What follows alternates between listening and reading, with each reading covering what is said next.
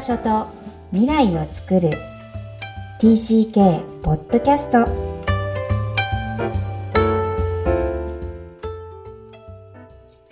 皆さん ティーシーケー ポッドキャストへようこそ。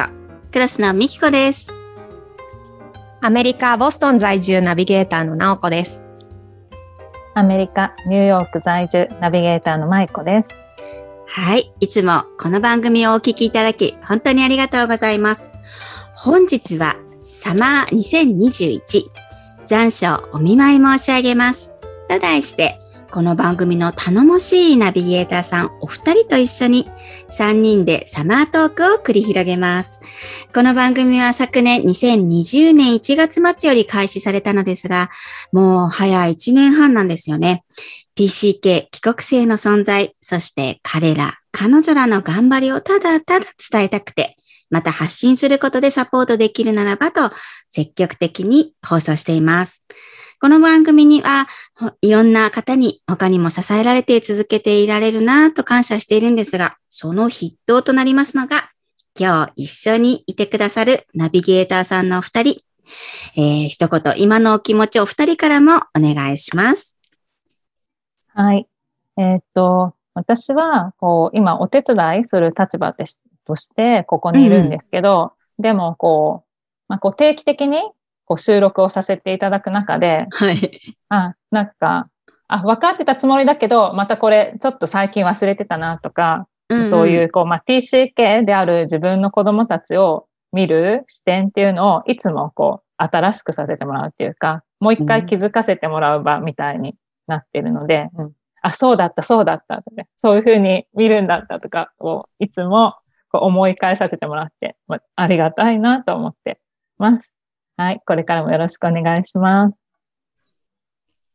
私は今にせんにじゅういちねんサマーですけど、はい、ちょうど去年からの コビッドナインティーン コロナのパンデミックが始まって、ね、特に海外でお住まいの家族の方、日本の方もまだのロックダウン、うん、緊急事態宣言の方もいらっしゃると思うので、本当に皆さんお疲れ様ですという、あのみんな頑張ってるって本当にあのそういう気持ちですの、うんうん、おかそれこそ舞子さんはあの小学生のお子さんがいてとのリモートワークいちねん以上続けてるのをお子さんの隣にあの見てあのサポートもしなければいけなかっただろうし、うん、あのえあエイジアにお住まいの方々についてはのまだロックダウンが厳しくて、うん、とのなかなか人に会えない状況のところやいろいろなの思いを抱えている方たちがいらっしゃると思うので、うん、とあのこの放送を聞いていただいて一番はもう本当にひゃくにん、うんえー、みんな違うストーリーがあって、うん、みんな違うことに対しての頑張ってるっていうところなので、あの同じかあの ティーシーケー っていう名前に該当すると思っていても、あの、みんな違うので、そこを、うん、あの、どんぐりの背比べじゃないけど、の、比較したり、競ったりはしないで、なんか各々が今置かれてる場所で、うん、自分ができること、なんか本当頑張ろう、日本人、今頑張ろう、みたいな気持ちで、あの、毎回参加してます。うん、うん本当にありがとうございます。今これ収録している私は日本東京に住んでるんですが、えー、オリンピック真っ最中ですね。は本当にそれもなんかもうすごい山でやるのかやらないのかみたいなね、やってたら盛り上がってるし、でも、うん、本当に コビッドナインティーン はどんどん上がってるし、日本は、うん、そうですよね。複雑な思いですねっていう感じはありながらも、この夏を迎えてるっていうのは皆さんも一緒なのかなと思います。うんうん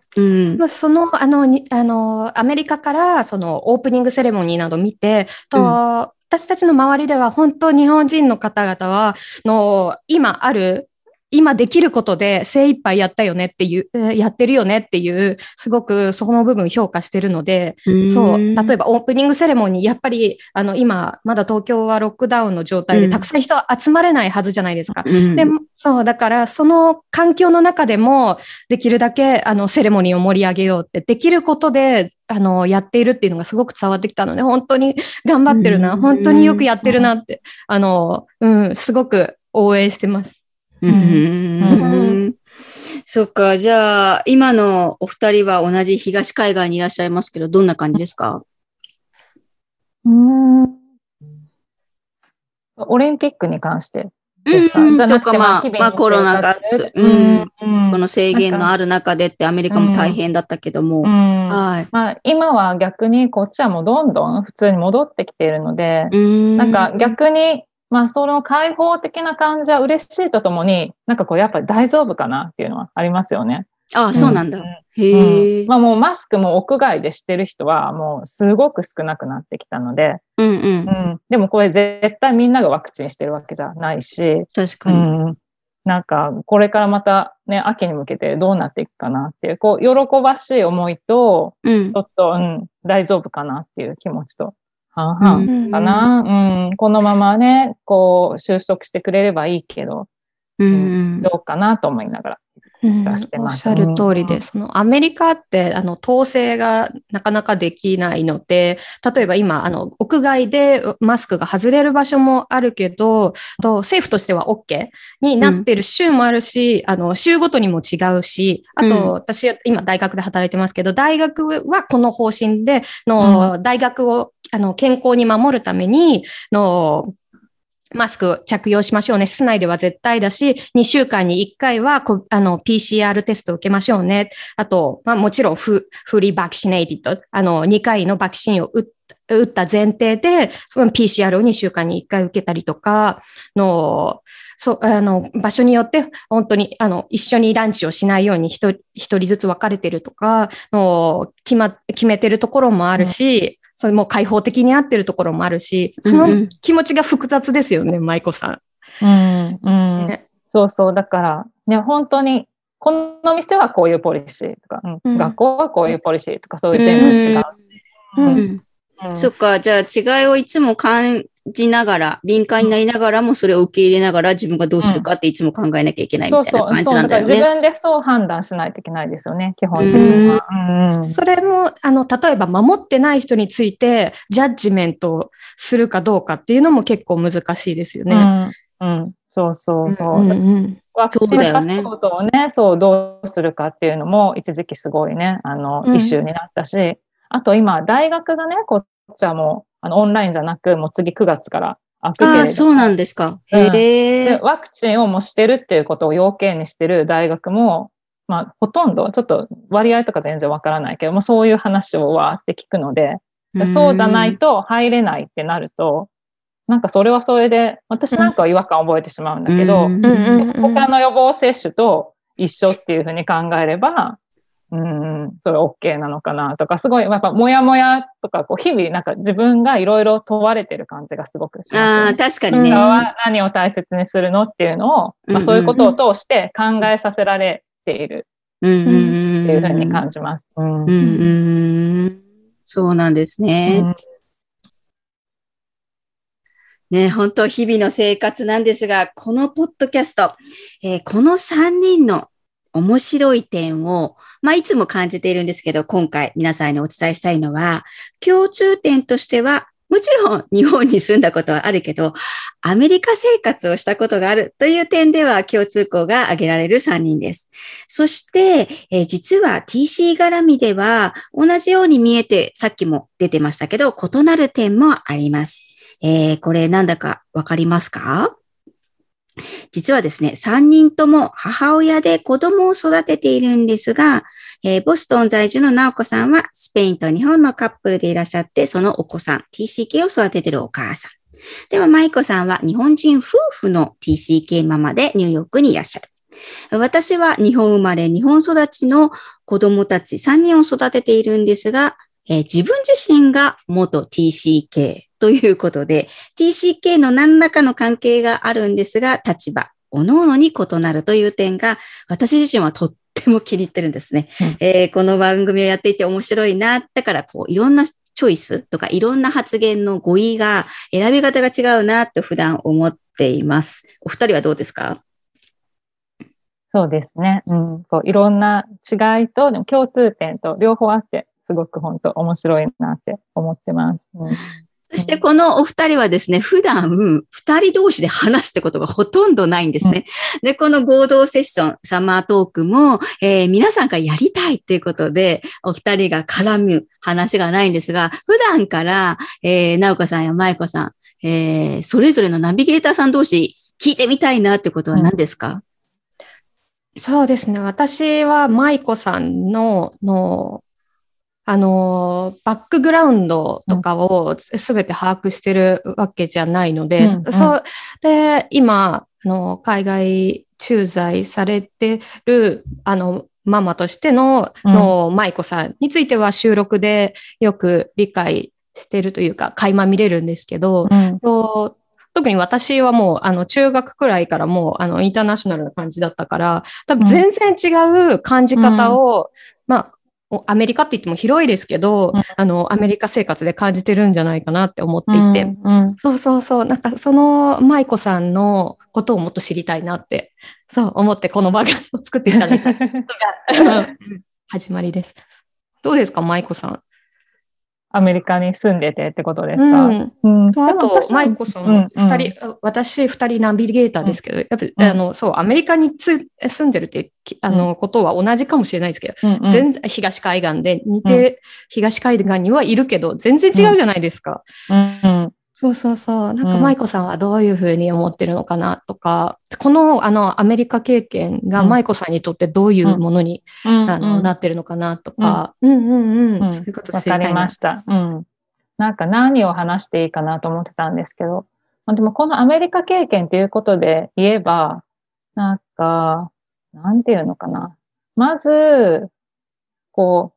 私仕事を辞めてきたんですよね。うん、で、まあ、ちょうど長男がまあ小学校に入るタイミングだったから、まあ、それちょっといい機会かなっていうのもあって、っていうのはやっぱりこう働きながら、まあ、フルタイムで、まあ、いわゆるこう企業に勤めるっていうこう伝統的な形で仕事をしていると、うん、やっぱりこう自分のキャパとしてはこうやりきれないと思って、うんうん、で、こう、こうどんどん効率を突き詰めていくなんか世界だなって思ったんですよね。だこれをもうこのサイクルをすごい頑張って回して、うん、もう家事もやり、なんかこういろいろこうアウトソースもし、なんかいろんなサービス使ってわーってやったら、まあそれはなんとかできるけど、うん、それは私のやりたい世界じゃないと思って、うんうん、でそういうふうに感じてたところに、まあ長男ちょうど小学校になるし、でもそそこぐらいでやめようかなと思ってたらちょうどタイミングよく夫が駐在になったので、うん、もうまたとない機会と思って、まあ、両方の理由で退職して、こっちに、うんうん、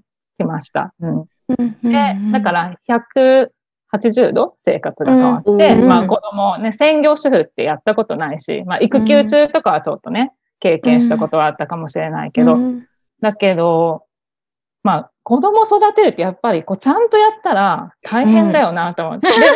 うん、もやんないといけないし、うんうん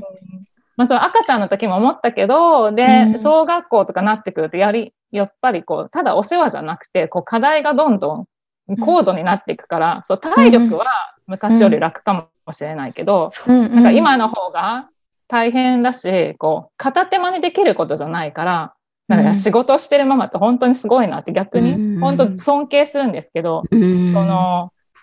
アンテナは張っとかないといけない。こう、手を出し、口を出しってことじゃなくて、そのよく見とかないといけないから、それって自分にキャパがないと、なんかよく見ることなんかできないじゃないですか。あ、もうママ忙しいからってこういっぱいいっぱいになって、こうスルーして見逃していくことってすごいたくさんあるし、で、実際私子供がにさい離れてるんですよね。今じゅっさいと、もうすぐはっさいの下の娘なんですけど、そうすると、やっぱり上の子がこの年だった時に、あ、ここはもう全く見逃してたみたいな瞬間が娘を見てていっぱいあるんです。あ、で、この時こんなんだったのかな、ごめんね、気づかなくてとか、受け取ってなくてとか、やっぱりいっぱいあるので、うーん、なんていうのかな、その、時間の流れとか、今生きてる世界が、うん、昔いた、その、日本で、この、頑張って働いてた時と全然違うので、なんかそういう時間を、もうもらえたってことはすごくありがたいなって思って今生活してます。そうですね。うん、そう、うん、確かにのまあ、今私たちはアメリカに住んでるから感じるかもしれないですけど、働き方であったりその家族との向き合い方、うん、それこその COVID の時はのホームスクーリングを選んでる家族とかもいたので、うんうん、もういろんな選択肢はあるしの、うん、働き方もそう、企業で勤めて何時から何時まで拘束されて、うんうん、っていうあの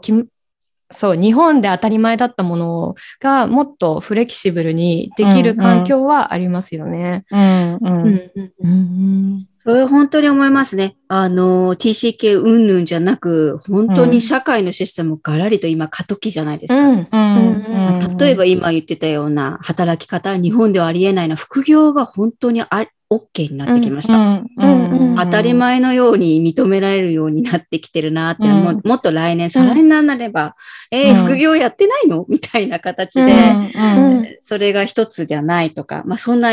選択っていうことが。そうそうね、うん。オプションがあるって大事ですよね。選べるって大事ですよね、うんうんうん。それこそ違いをもっと受け入れてくれる日本に変わっていくんじゃないかな。逆にいろんな選択肢が増えれば増えるほど、うん、結構やっぱり同調圧力だったり、うん、同じようにあることが大事な教育がすごく気になる私ではありますが、そういう意味で、ね、私も気になりますよ、うん、ね、日本がこう一つの目標に、まあみんな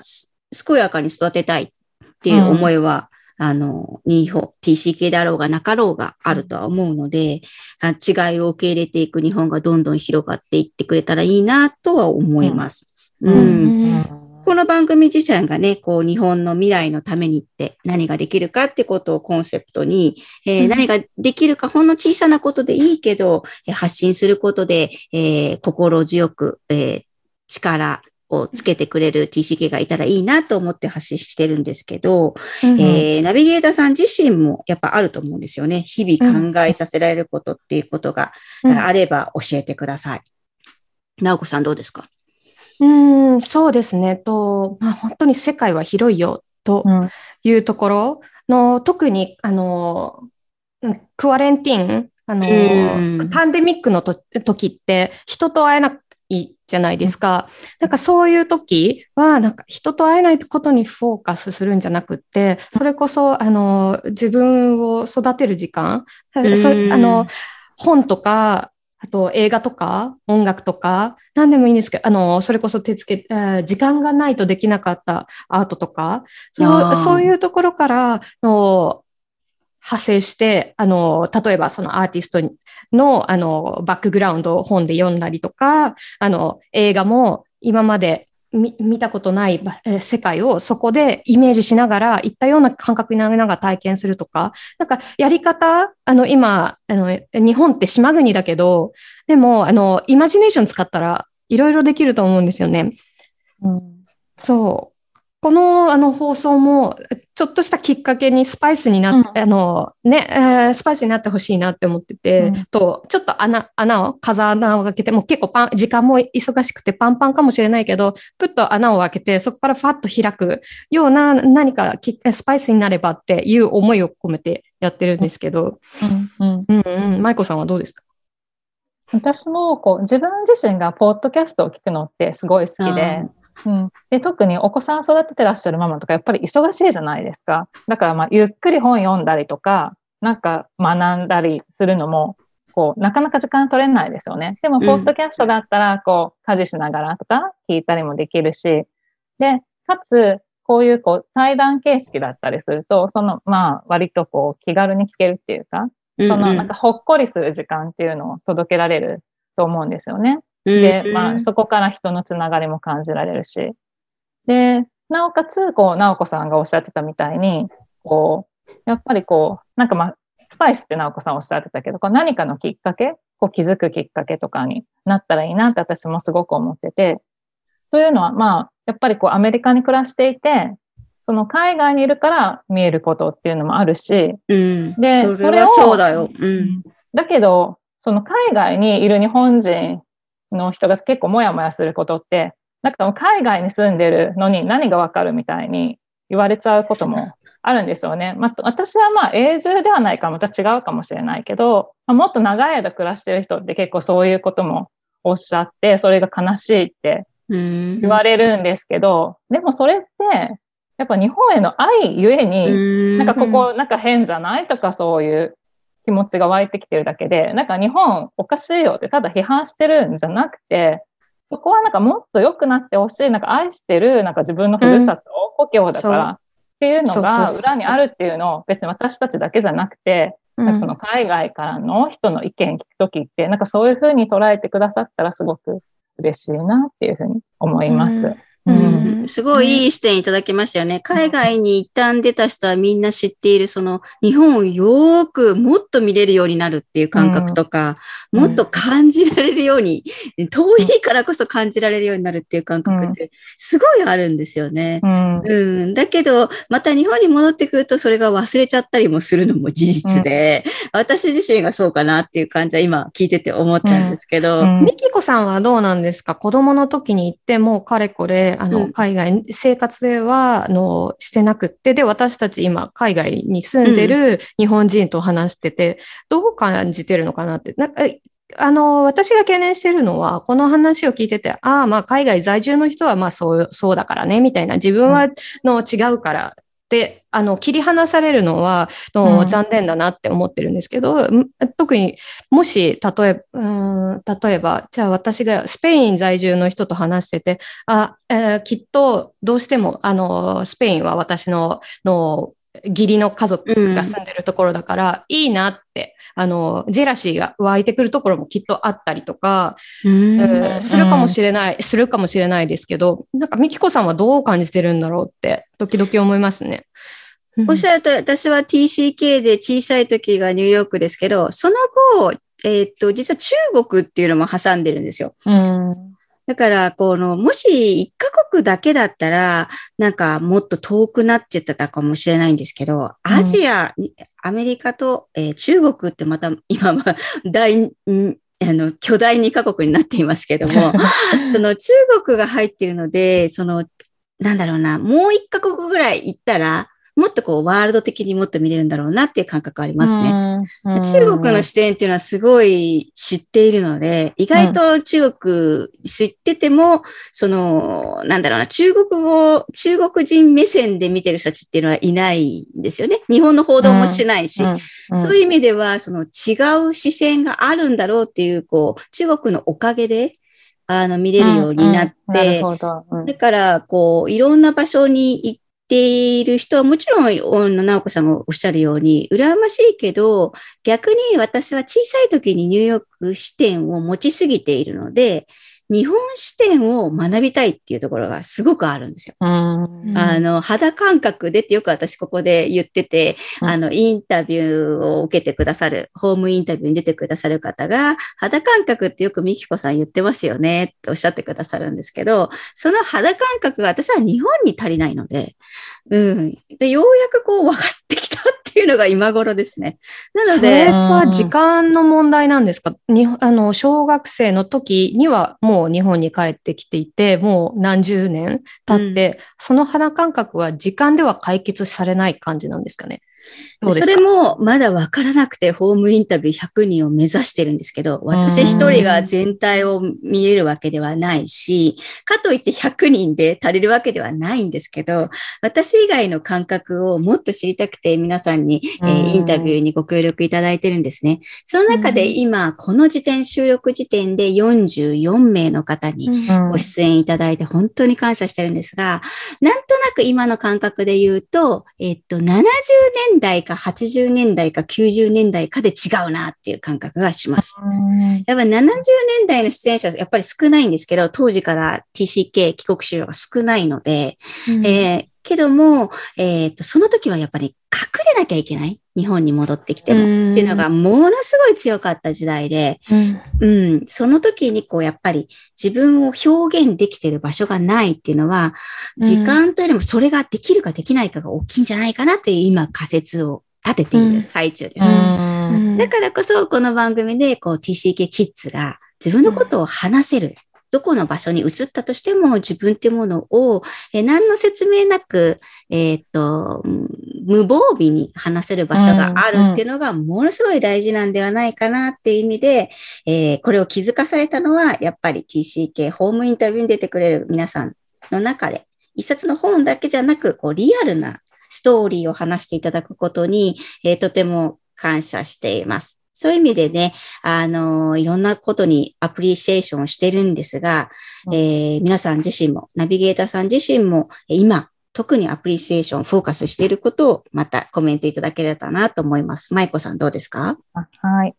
今、そのみきこさんのお話聞いててあったんですけど、その無防備に話せる場っていうのが、あの、まあ、今ね、オンラインにいろんなものがなっちゃってるけど、あるなと思っていて、うん、今、まあ私住んでるところ自体はすごく割とこうリッチな、まあ白人、白人っていう言い方も好きじゃないんですけど、の方たちが住んでるエリアなので、そこでやっぱすごいこうコネクションというかコミュニティに入ってきて難しくて、まあ孤独感をすごく感じていた時もあったんですけど、でもこう逆にコロナのおかげで、まあ、オンラインではっていろんなものと、まあそれこそ日本でもいろんなものがオンラインになったし、そういうふうになったので、まあそういうつながり、を感じたり、こう無防備に何でも本当話していいっていう友達と、まあ日本であっても、まあどこに住んでてもなんかつながれたので、それで生かされてるなっていうのはすごい思いますね。うん。うんうん、そりゃそうですね。ね。ティーシーケー じゃなくても、まあ、そういう場ってすごく必要だと思うし、日本って逆にそういうのがその、例えば会社とか、まあ普段の生活の中で逆に得にくいんじゃないかなと思っていて、こう、やっぱ、うん、こう違う意見を言いにくいとか、うん、オリジナルなこと言いにくいっていうのがすごくあると思うので、うん、そのちょっとした違和感とかを出せる場っていうのはすごく大事だなっていうふうに、で、ありがたいなって思います。うん、この場もそういう場だし、だからすごく、うん、いつも嬉しいなと思っています。うん、なるほど。そう、今つながりって話が出ましたけど、うんうん、私ものそうですね、コネクティッドネスっていうか、あの本当それこそ全てはつながってるっていうのを今感じていて、うんうん、もう私最初アメリカに来ることが決まった時結構えなんでアメリカっていうイメージだった。私はもっとヨーロッパあの ユーケー だったらわかる。けどみたいな、うん、あのいろいろ思い通りにいかなかったから、それだけじゃないですけどとスイスやそれこそ中国に留学したこともあって、うん、なんかあのいろんなことが点々点だったんですけどとであのいろんな言語をの学んででもあの思い通りに完全に話せるのことができない表現の時とかある時に結構言葉で話すことがですっきりすることができたらいいんですけど、そういう相手も、うん、あの適、適切な相手じゃないと結構、うん、あの相手にとっても自分にとってものいいように作用しないときも経験もあったりしたので、うんうん、今のビジュアルボキャブラリー、あのそれこそあのアートとかの、うん、言語化できないものを、うんうん、そのアートに起こしたり、それこそあの音楽でもいいんですけど、なんか違うあの手段を持ってるってすごいあの大事だなって思って、それこそ ティーシーケー の方は違う、うん、急に違う外国、それこそアメリカ英語圏じゃないかところとかのでも全然違うところにあの行かなければいけなかったりすると、と日本語も英語もあの新しい言葉も覚えなきゃいけない。っていうシチュエーションになった子どもたちってどう表現するのかって、あの言葉じゃ難しい時には、そういう違うあの体を使ったり、ただあの体から出すいろんな手段を持ってるってすごい大事だなっていうのを、うんあのうんうんうん、今すごくあのアプリシエーション感じてますね。うんうんうんうん。本当感謝。現在あるものにフォーカスするって当たり前だと分かって、いるのになかなかできないアプリシエーションですけど、うん、今直子さんがおっしゃったようにその言語以外に持ってるツールを ティーシーケー のキッズ時代に育てるのはすごい大事だって、うん、この別番組で ティーシーケー 仕事のすすめポッドキャストっていうのを最近始めたばっかなんですが、そこで、えーと、社長さんや経営者の方々がもうそれぞれおっしゃいますね。例えば、うんうんうん、あの、ホッケーをやってた方とか、うん、えっと、ラグビーでも未だにビジネスの、えー、土日にはそこの現地で入っていっちゃうとか、そうすることでビジネスチャンスが広がるとか、そういう、うんうん、まあ、まあ、ティーシーケー じゃなくても当たり前かもしれないんですが、それを広げるチャンスっていうのは ティーシーケー にはいっぱいあるんだよってことをまた別途、あの、伝えていただいているので、うん、ぜひ別番組も聞いていただければなと思います。はい、えー。皆さんもこれを聞いてアプリシエーション、いつもフォーカスしていただければなと思います。今日も ティーシーケー ポッドキャストを聞いていただいているリスナーの皆さんにありがとう。この番組ではコメント、提案、ご感想なども受け付けています。皆様のコメントは収録の励みになりますので、ぜひ何でもお寄せください。詳細は育ちネット多文化で検索してホームページからアクセスください。さらに、ポッドキャストを確実にお届けするために、購読ボタンを押して登録をお願いいたします。北半球の皆さん、残りの暑い夏、体に気をつけてお過ごしください。南半球の皆さんも冬を快適にお過ごしください。引き続き ティーシーケー ポッドキャスト、どうぞよろしくお願いします。ありがとうございました。ありがとうございました。バイバイ。アディオス。